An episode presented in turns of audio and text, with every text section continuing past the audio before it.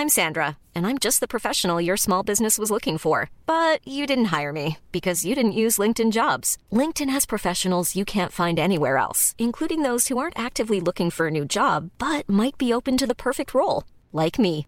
In a given month, over 70% of LinkedIn users don't visit other leading job sites. So if you're not looking on LinkedIn, you'll miss out on great candidates like Sandra. Start hiring professionals like a professional. Post your free job on linkedin.com/people today. Ejercicio de teatro número 45: captar la atención en un minuto. En Teatro para Llevar propongo ejercicios de teatro a quienes lo enseñan, pero también a cualquier maestro, educador, coach, madre o padre de familia. Ejercicios para todas las edades que permiten aprender y trabajar en uno mismo de una forma divertida. Les compartiré mi experiencia y lo que cada actividad aportó a mis clases y algunas anécdotas. Así que levantemos el telón.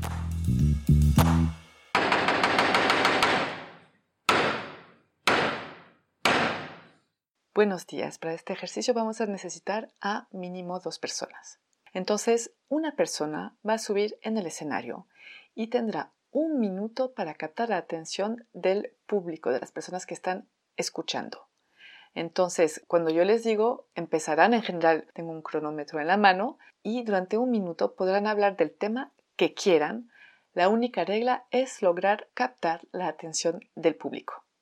Cuando termina el minuto se tendrán que detener y haremos una votación. Yo lo que hago es que les pido al público de levantar la mano si sintieron que la historia o lo que dijeron captó su atención.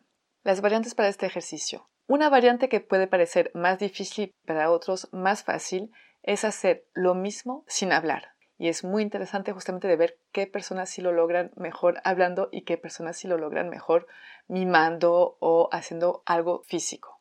Mis observaciones durante este ejercicio.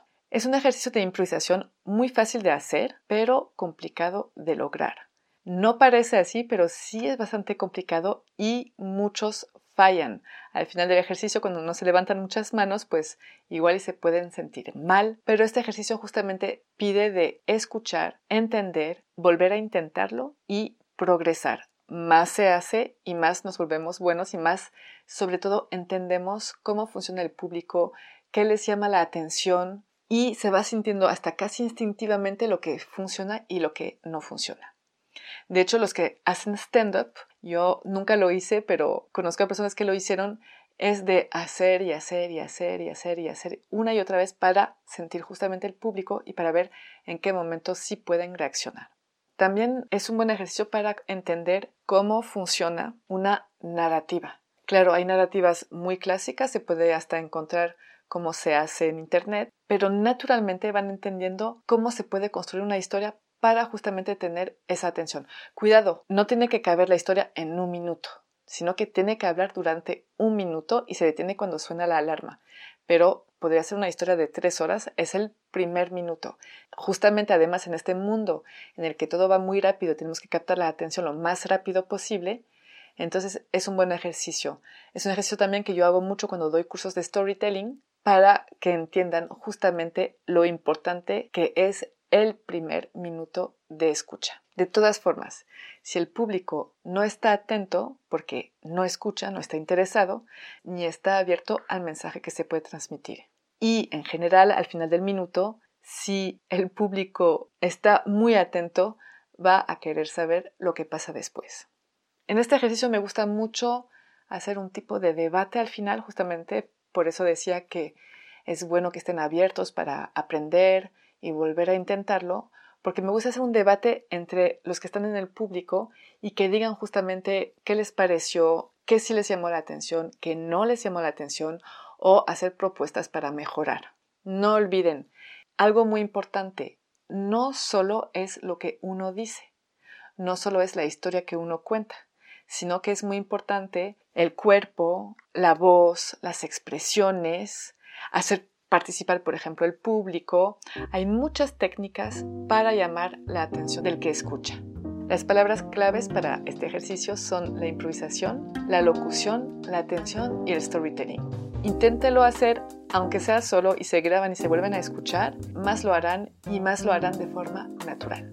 es todo para hoy y les digo hasta muy pronto.